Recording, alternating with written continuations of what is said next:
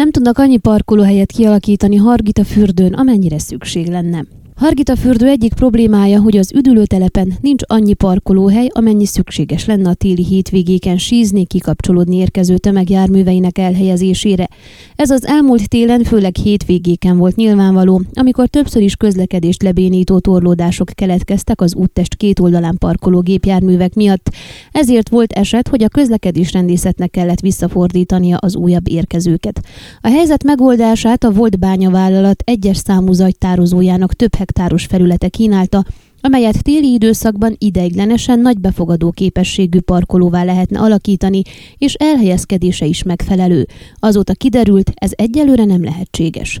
A volt bányavállalat vagyonának értékesítését végző csődbiztos cég a tavaly ősszel történt megkeresés után jelezte, hogy nem tud együttműködni, mert a kérdéses területre vásárlási ajánlatot nyújtottak be, így meg kell várni a folyamat lezárását, tudtuk meg Péter Lukács Csíkcsicsói polgármestertől.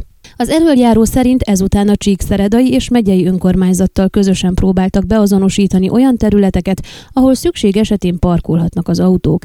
Így sikerült kijelölni több helyszínt, ezek közül egyik a pálos szerzetes tulajdona, de ők beleegyeztek, hogy azt is igénybe lehessen venni. Emellett a biatlonpálya környéke, illetve a Hargita megyei hegyi és barlangi mentőközszolgálat bázisa melletti terület is alkalmas további járművek elhelyezésére, ha sok a látogatót tudtuk meg. Péter Péter Lukács szerint a meglévő parkolókon kívül így további 200 autó, illetve autóbusz számára lehet ideiglenes jelleggel parkolóhelyet biztosítani szükség esetén. Hozzátette, arra is gondoltak, hogy hétvégéken az önkéntes tűzoltók és a Hargita Fürdőért Egyesület biztosította személyzettel irányítják majd az érkezőket ezekre a helyekre.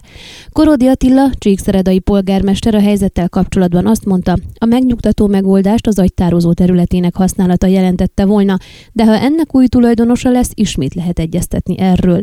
Az illetékesek abban egyetértettek, hogy a tavalyi helyzethez viszonyítva nincs akkora látogatói nyomás Hargita fürdőn, egyrészt a téli vakáció rövid rövidsége okán, másrészt az időjárás sem volt megfelelő a sípályák folyamatos működtetéséhez, ugyanakkor a járványhelyzet ellenére a lehetőségek sem annyira korlátozottak a sízésre, mint egy évvel ezelőtt. Ön a Székelyhon aktuális podcastjét hallgatta. Amennyiben nem akar lemaradni a régió életéről a jövőben sem, akkor iratkozzon fel a csatornára, vagy keresse podcast műsorainkat a székelyhon.pro portálon.